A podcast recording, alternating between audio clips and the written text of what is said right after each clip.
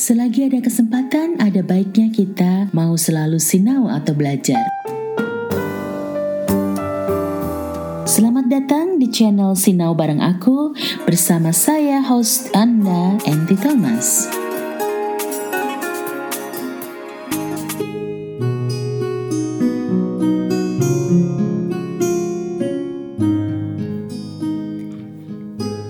Konco-konco, sinau bareng aku di mana pun kalian berada.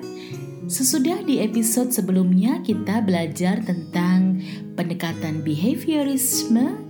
Di episode kali ini kita akan melihat apa itu pengkondisian klasik atau classical conditioning dan apa itu pengkondisian operant atau operant conditioning.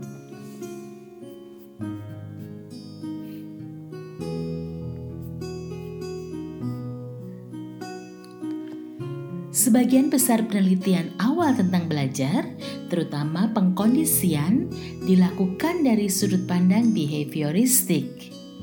Konco-konco pada para peneliti meneliti bagaimana organisme tingkat rendah mempelajari suatu asosiasi antara stimuli atau antara stimulus dan respons. Kemarin kita sudah singgung sedikit itu ya tentang stimulus dan respons dari pendekatan behaviorisme.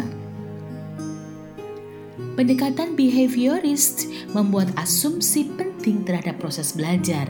Salah satunya adalah asosiasi sederhana jenis klasik atau operant dipandang sebagai dasar pembangun dari proses belajar.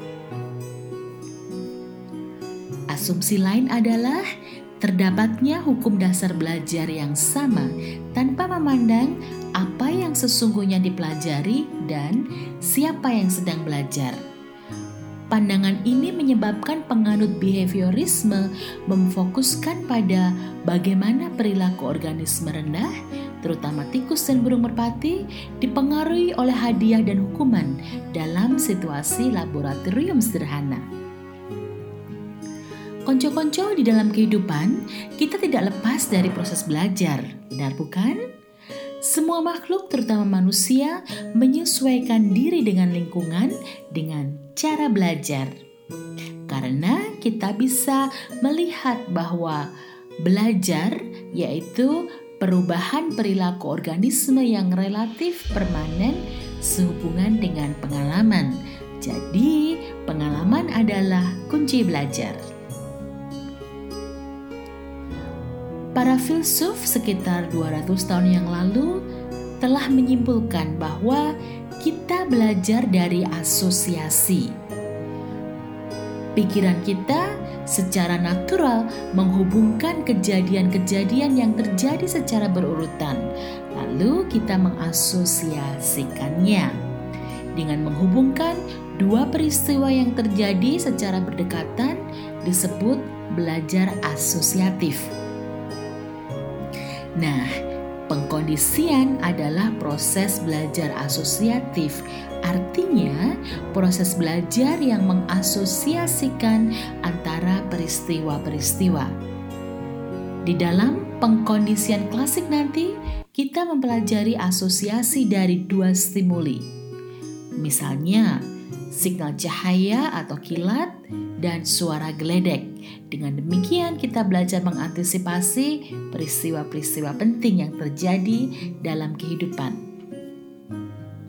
Sedangkan dalam pengkondisian operant, kita mempelajari untuk mengasosiasikan respons dan konsekuensinya dalam bentuk hadiah atau hukuman. Misalnya, anak menangis dihentikan dengan diberikan sesuatu, misalnya mainan atau makanan kesukaannya. Nah, melalui pengkondisian operan, kita belajar mengulangi perilaku yang membawa hasil yang diinginkan dan menghindari perilaku yang mendatangkan hukuman. Selain cara belajar pengkondisian, juga ada cara melihat atau observasi. Melalui belajar dengan cara observasi, kita belajar dari pengalaman dan contoh dari orang lain. Semua cara-cara belajar ini memampukan kita untuk beradaptasi dengan lingkungan. Nah, konco-konco, sekarang kita akan lihat pengkondisian klasik atau classical conditioning. Tokoh dari teori ini adalah seorang ahli faal fisiologi uh, dari berkebangsaan Rusia yang bernama Ivan Petrovich Pavlov. Saya harap saya menyebutkan namanya dengan benar ya.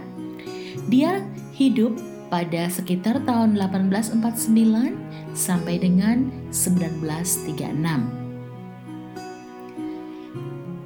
Pavlov membuat eksperimen dengan seekor anjing yang diikat pada suatu tempat menghadap cermin. Salah satu bagian pipi anjing tersebut dilobangi dan ditanamkan pipa dengan sebuah kapsul begitu ya untuk mengukur keluarnya air liur atau saliva. Banyaknya saliva yang keluar ini dicatat secara otomatis. Laboratorium yang digunakan oleh Pavlov dirancang kedap suara dan makanan dapat diberikan kepada anjing secara otomatis. Sebelum eksperimen dengan anjing ini dimulai, Pavlov menaruh daging di mulut anjing yang dia pakai sebagai eksperimen tadi ya, dan air liurnya air liur dari anjing itu pun keluar. Menurut Pavlov, salivasi yang terjadi adalah suatu respons yang tidak dipelajari atau unlearned response yang diberi istilah unconditioned response atau UR. Jadi ada unconditioned response yaitu adalah under response dan daging yang ia berikan disebut unconditioned stimulus atau disingkat US. Kemudian yang dilakukan Pavlov adalah dia membunyikan bel, suatu stimulus yang netral. Ketika dia membunyikan bel, anjing tidak mengeluarkan air liur. Sesaat kemudian, daging diberikan. Nah, bell atau bunyi bell ini disebut sebagai conditioned stimulus atau CS. Bunyi bell yang dipasangkan dengan datangnya daging, jadi ada bell, ada daging, ini disebut satu trial.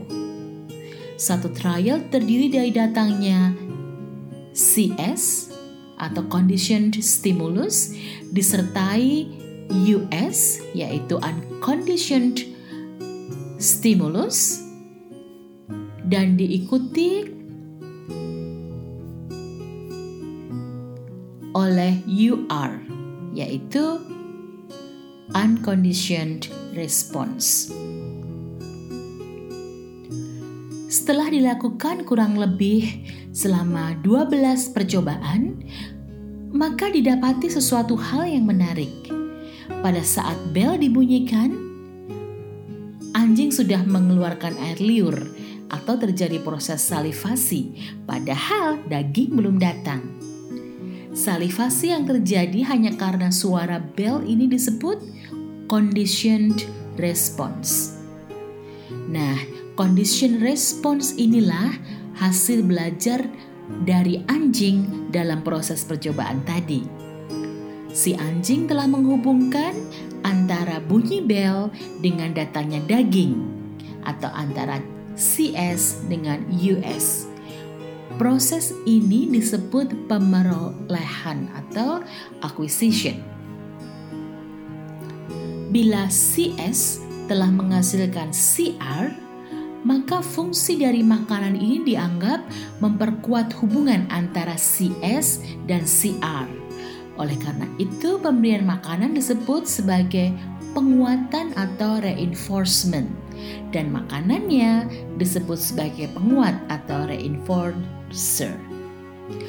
Apabila penguatan ini dihentikan, apa yang terjadi? Atau bila bunyi bel tidak disertai dengan munculnya makanan, apa yang terjadi?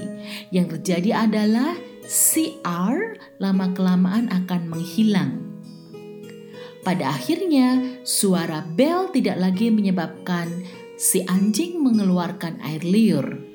Nah, proses hilangnya CR atau conditioned response ini tadi disebut sebagai pemadaman atau extinction.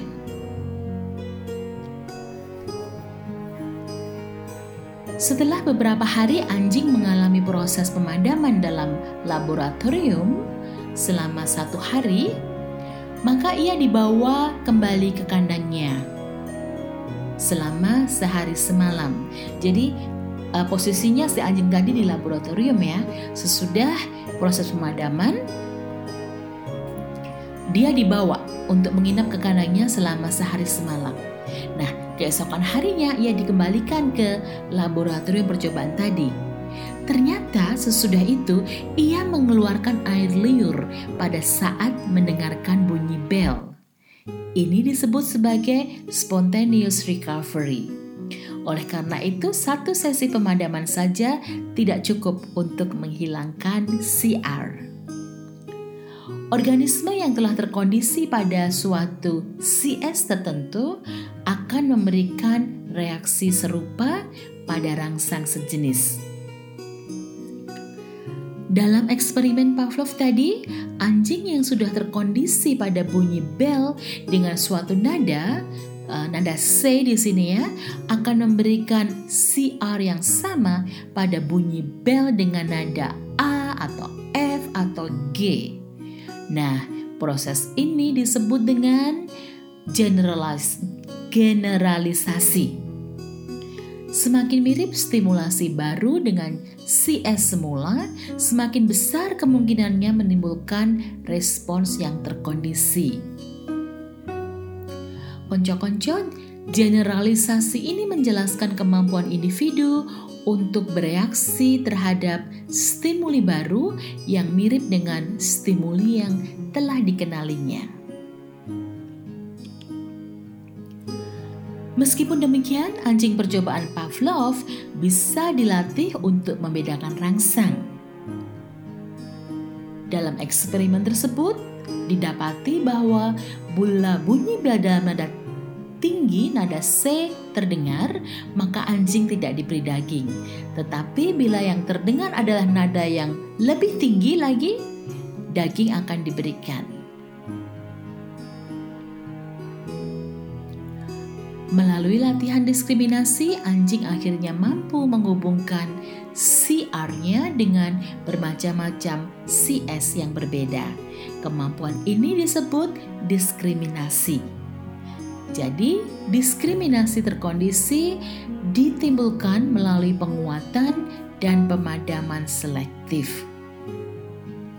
Konco-konco walaupun pengkondisian klasik ini hanya berhubungan dengan perilaku-perilaku sederhana, tetapi perilaku manusia banyak yang memberikan bukti terjadi karena proses tersebut.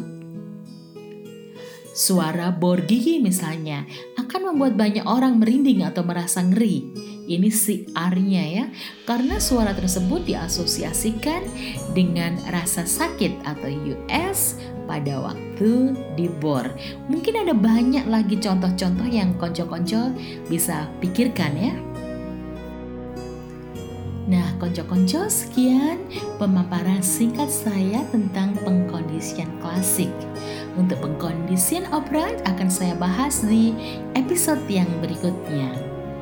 Terima kasih secara khusus saya aturkan kembali kepada Ibu Esther Cahya yang telah mengizinkan saya memakai catatan-catatan episode kali ini.